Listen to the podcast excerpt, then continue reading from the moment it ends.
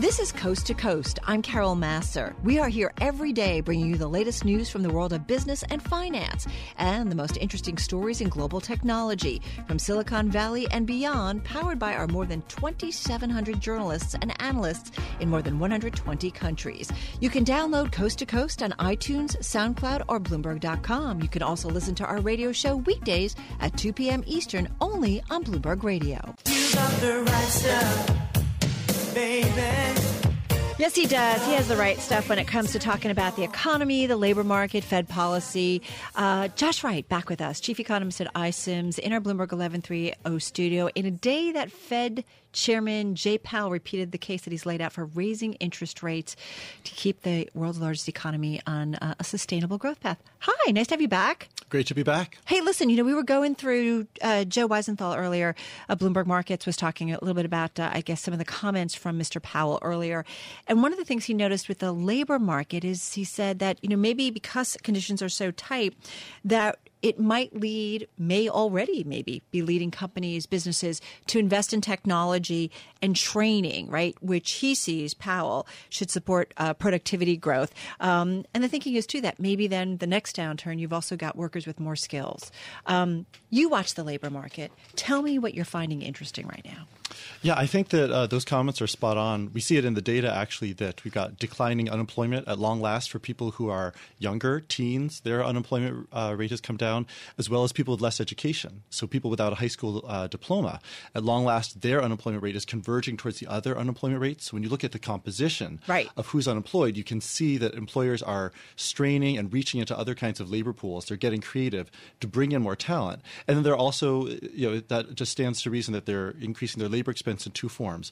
One, through their actual recruiting efforts to go and find these people. Right. And then presumably younger age, less education, probably lower skilled. There's probably a little bit more training going on, more learning on the job. That is an implicit form of labor expense for the employers. Well, that's what I was just going to say. So it'll be interesting as we get to the next quarterly earnings release, whether we hear from more CEOs and executives saying, yep, we're finding workers, but it's costing us more to find them.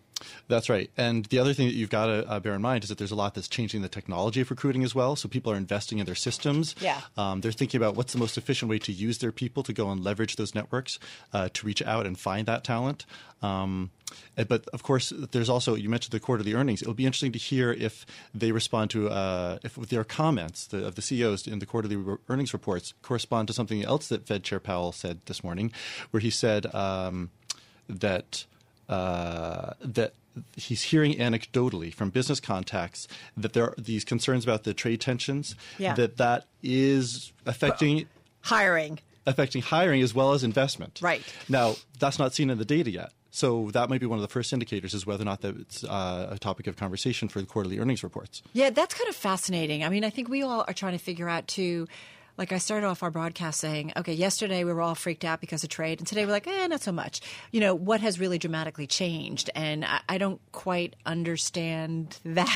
Well, I think markets have a really tough time trying to price tail risk, and this is something we saw during the global financial crisis. Right. It's something we saw during um, the fiscal cliff and debt ceiling debates Tail risk meaning more trade tariffs to come because some of them have already been imposed. We know what they're impacting. We've seen, we've done the stories that it's, you know, 0.01% of Chinese GDP or 001. Like it's such a minute amount. Same thing for the U.S. So we have been able to kind of figure out what the impact, but we're just kind of waiting. Okay, what's the next shoe to drop? Yeah, the tail risk is that it escalates. Okay. We've got this debate going: is it a trade skirmish? Is it trade tensions? Is it trade war? There's no strict definition. You just said it faster than I did. but, but the right. tail risk is that this gets out of control. And right now, we see this bias in markets towards kind of we're going to we're not going to do anything crazy. That this is a lot of bluffing, and someone's going to find some way to de-escalate. And that's kind of what we saw back in the fiscal cliff scenario. Right. But that might not be what actually happens. You guys, though, you do crunch a lot of data, particularly on the labor market. That's right. What are the other trends that you're that you're seeing? Well, we're seeing applicants per position decline um, across a lot of different industries. So that's a clear sign of the labor market getting uh, tighter. It's just harder to go and find people. Something we're looking into as well is Every industry?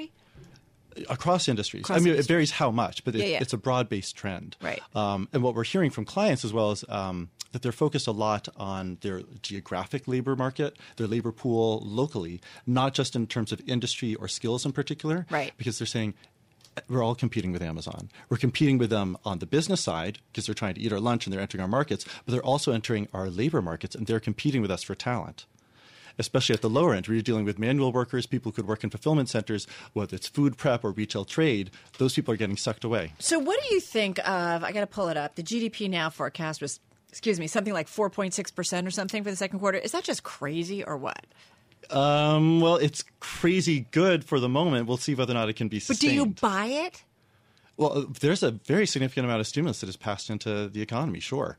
You've got tax cuts and spending, and then in addition, you've got this head of steam.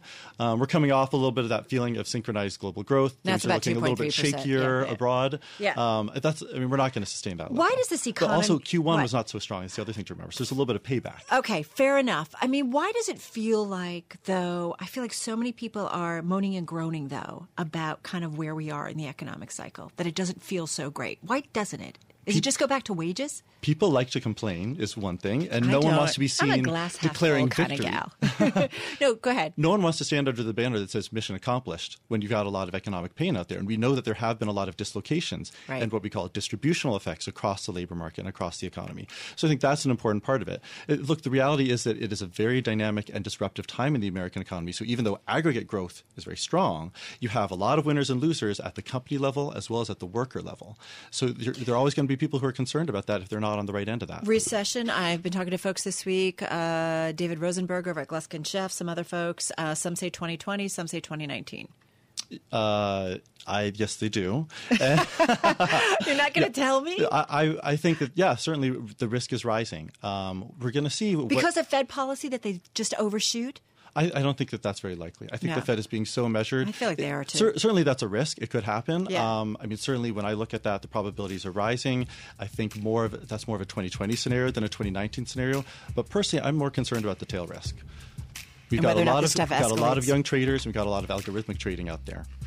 And right, it hits a certain level and things just kick in. And it just, you've got to follow the momentum or the momentum just happens. Josh Wright, thank you so much. Happy almost spring, summer. Happy, almost almost summer. summer. He's chief economist at iCIMS in our New York studio. You're listening to Bloomberg. Right, so President Trump um, said to sign an executive order to keep immigrant families together. This would reverse his insistence that only Congress could end his policy, President Trump's policy of separating children from parents who are caught illegally crossing the U.S. border with Mexico. It's been certainly our top story, I would say, safely say, this week, uh, certainly on a geopolitical or political uh, front. In the meantime, children continuing to be detained in facilities that we are slowly finding more information about these facilities. That brings us to Alex Wayne, White House team leader at Bloomberg News, in our Bloomberg 991 studio in Washington, D.C. Um, safe to say, Alex, the news is kind of fast and furious uh, today in terms of uh, what's happening for um, these immigrants and what policy or, or executive order the Trump uh, President Trump may ultimately sign. Tell us though a little bit about the reporting that Bloomberg News has been doing on these detention centers where the children are being held. So we've been looking into who runs these centers, where they're located, uh, how many kids are there, and it turns out that uh, the the biggest operator in in what's kind of a cottage industry of um, of child detention um, is a, a nonprofit called Southwest uh, Southwest Key Programs, based in Austin.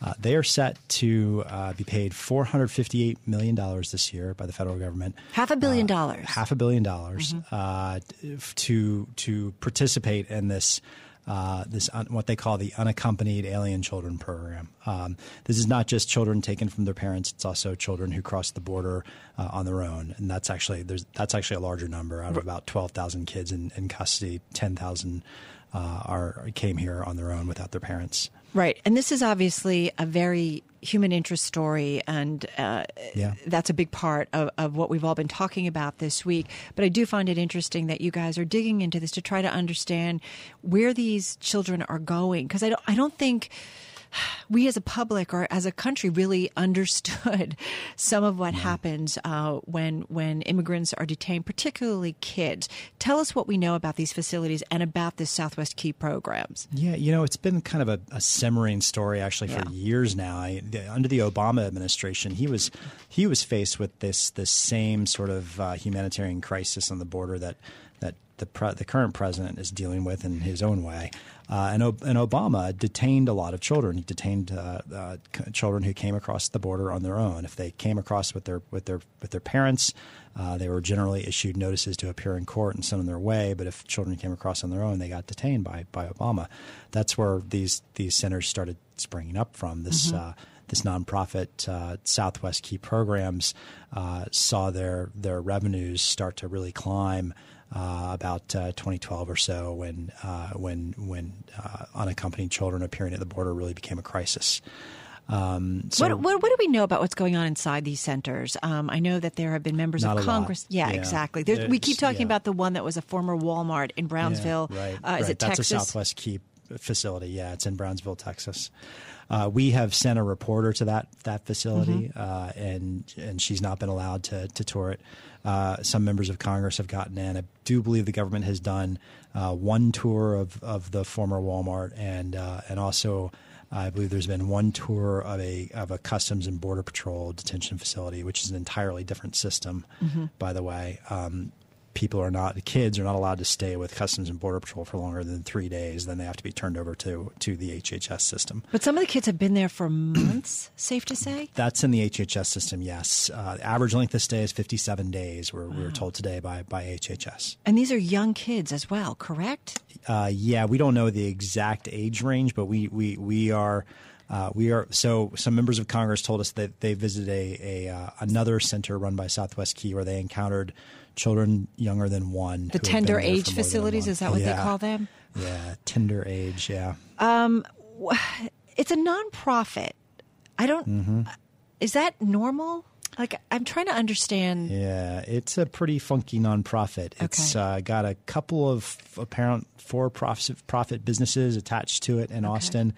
They pay their CEO. Well, let me let me put it this way: their CEO's compensation in 2016 was a million and a half dollars. Mm-hmm according to tax records filed by another nonprofit he's associated with. Right. We don't know where all that money's coming from, correct? We don't. We don't. But safe to safe to say, a lot of it comes from uh, taxpayers of the United States. Now, to be fair. Um, God forbid I had a child in an immigration center uh, or mm-hmm. detention center. I don't know that I would want everybody parading through, sure. you know, to see. Yeah. So I understand why they might be careful. But do we know anything about the care? Just got about 20 seconds here, 25 seconds. We've not heard many serious allegations that kids are, are, are, poorly cared for at these centers. That doesn't seem to be a problem. I think the main issue is that they're there in the first place. And I know there's some stories out there, Alex, just quickly, where uh, folks have been reporting that it would be cheaper to actually keep these kids who have been separated from their parents with their parents. Yeah, NBC had a good story today that not only that, but these tent cities that the government is now building to house some of these kids are even more expensive than keeping them in, say, a former Walmart.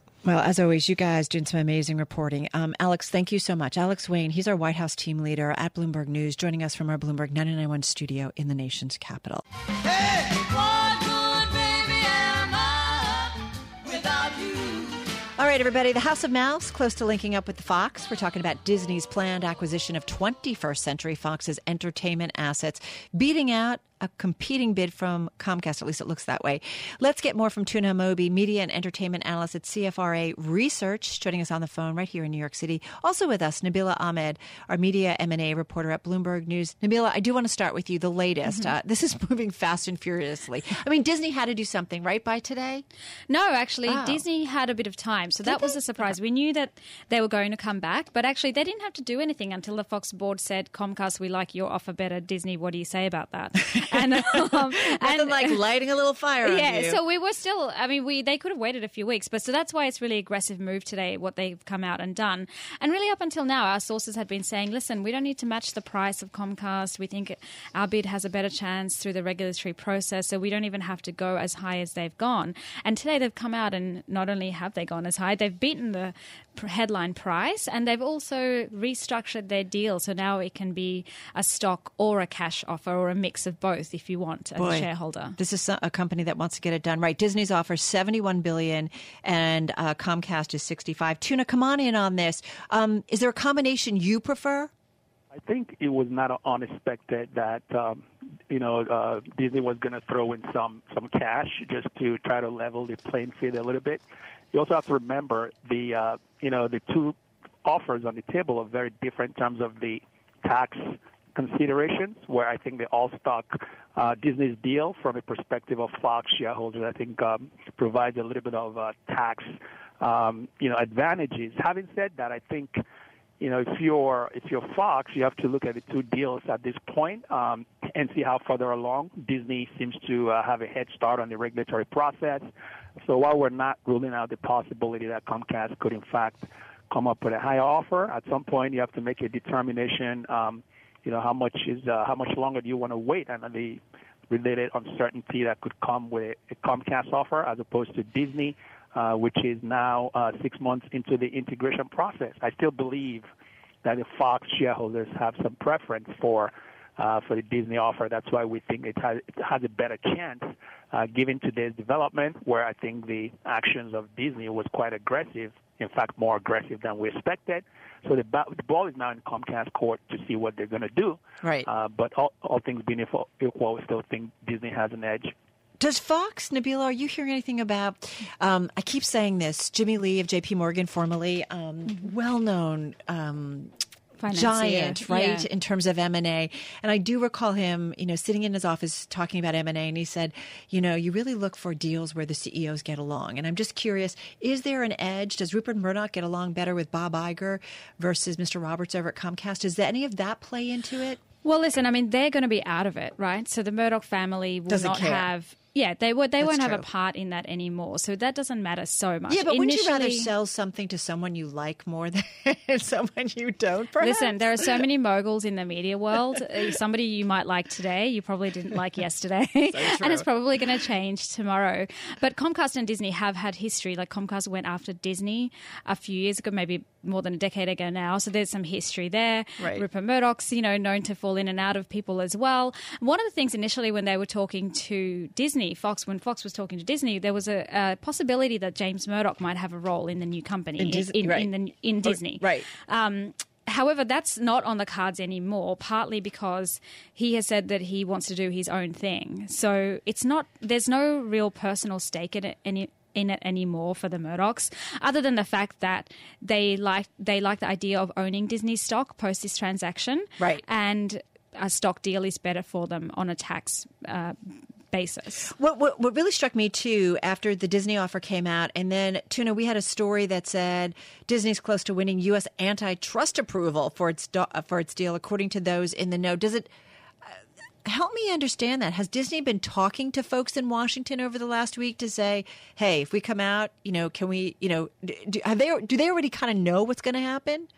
Well, I think Bob Iger alluded to that on the call today. Um, so the initial deal was announced in December, and Yeah. the clock started to tick at that time. And uh, you know, I think a lot of information has already been provided to U.S. regulators. At this point in the Good process, point. six months in, you should have a pretty good idea um, of how the process is unfolding. So my sense is that it is moving quite well, which Right. is one reason uh, that I alluded to that Disney may have an edge.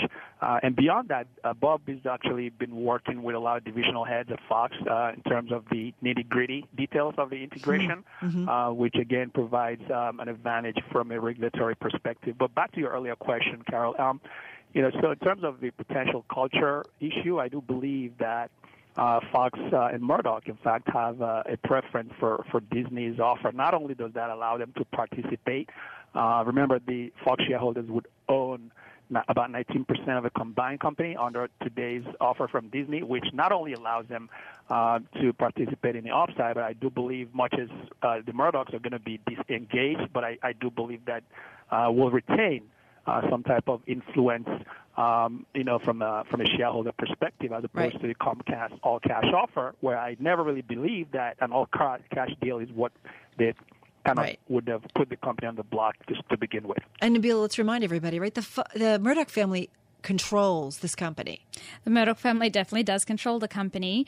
Uh, however, when it comes to the vote, they were only going to vote their economic interest, which is about 17%. Oh, okay. So they can't actually push through a deal that shareholders don't want. Okay, so they, they really do have to do best uh, for shareholders. I'm curious, Nabila, when you look at the media and entertainment space, if indeed Disney goes ahead, everything gets done, regulators sign off on it, does Comcast have to do something then?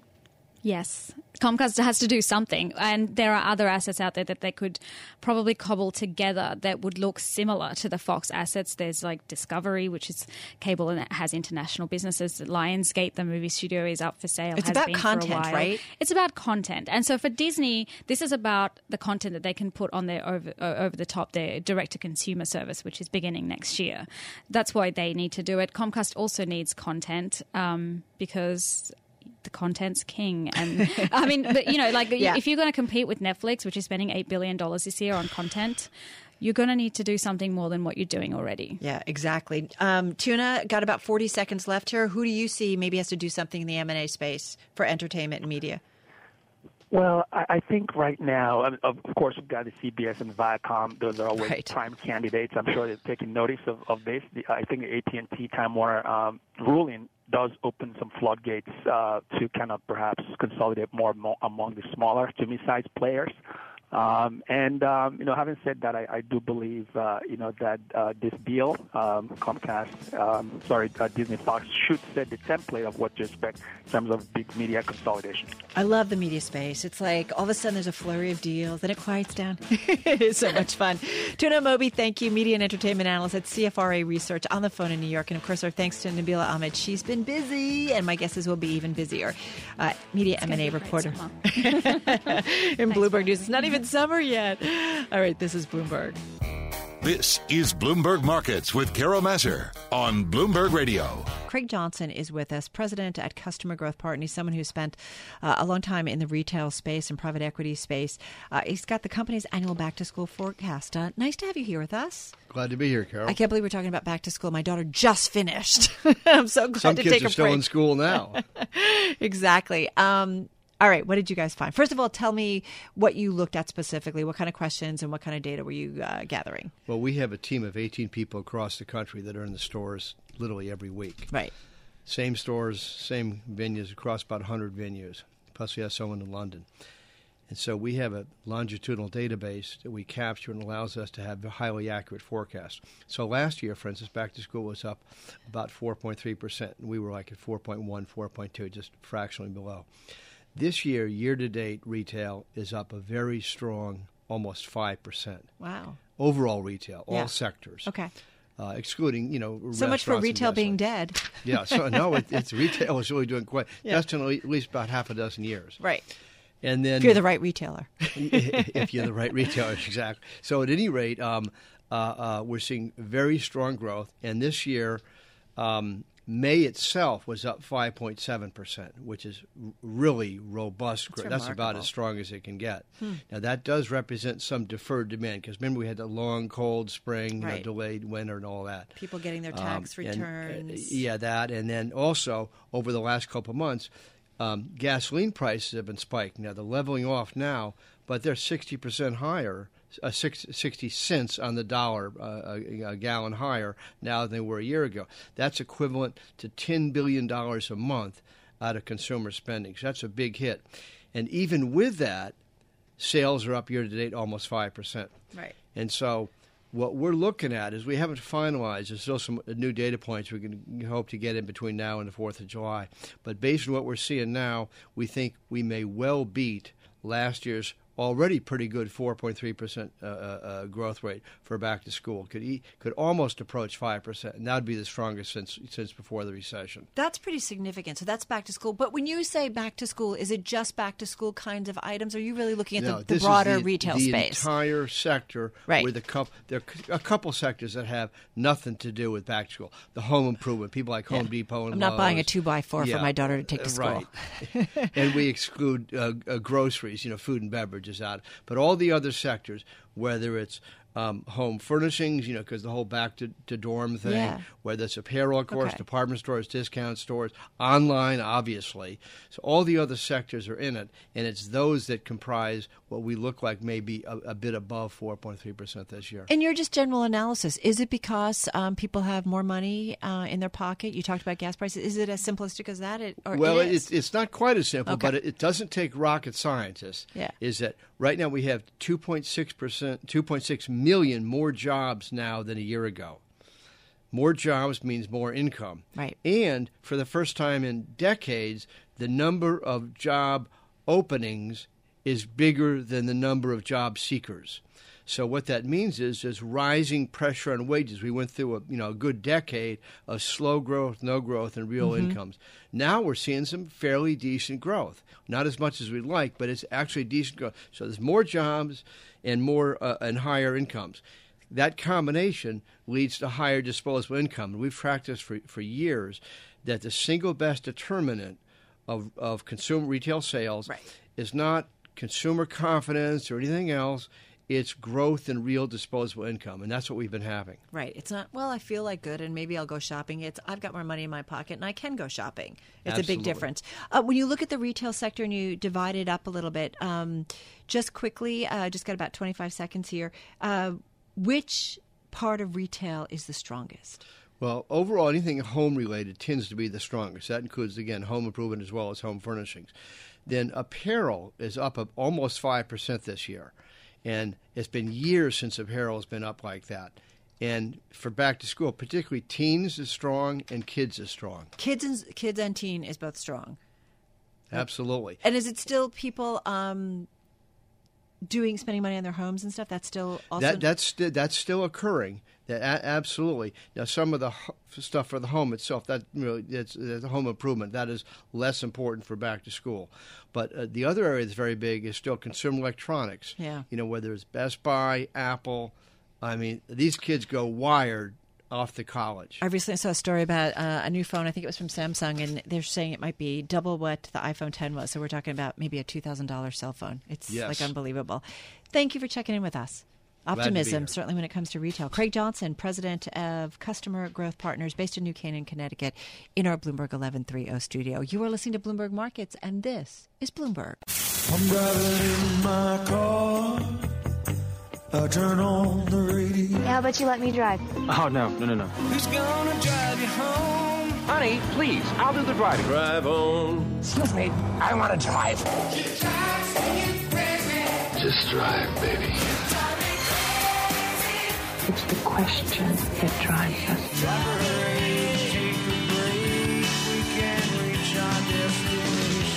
This is the drive to the close That funky music will drive us till the dawn. on Bloomberg Radio. All right, everybody, time for the drive to the close. We've just got about 10 minutes left in today's trading session. Chris Cordaro, Chief Investment Officer at RegentAtlantic, joining us on this Wednesday. They've got roughly $3.5 billion in assets under management. Uh, Chris joining us on the phone from Morristown, New Jersey. How are you, Chris? I'm doing great, thanks. So, um, tell me the kind of calls you're getting from your clients. I, the biggest calls we're getting is on the trade war, and uh, and you know just getting concerns about what does this mean overall for the U.S. economy, and what and more importantly, what does it mean for our clients' portfolios? Do you feel like you have enough information to make that assessment at this point? Um, at, at this point, no. I mean, what I'm what I'm telling clients is that um, is that this is really not an all-out war yet. This is um, this is two this is two neighbors throwing rocks at each other. So you know, we're throwing rocks at China, and they're throwing rocks at us. So we it, it's not it hasn't got to the point where we really have artillery out. But the problem is, we're throwing rocks at China, and, and we live in the house with the biggest windows. You know, it's interesting. I think investors in general are liking back some of the roll rollback on regulations and so on and so forth. And I feel like uh, the the tax overhaul, a lot of businesses like it, right? Lower taxes that are being paid. Um, so I think a lot of folks might agree with what this administration is doing. Do they agree that trade policy though needs to be renegotiated? No, I uh, not Okay. not by and large for my clients. You know, right. the, interesting. I have a client who is a um, sells steel products, and so he imports most of this stainless steel that he sells.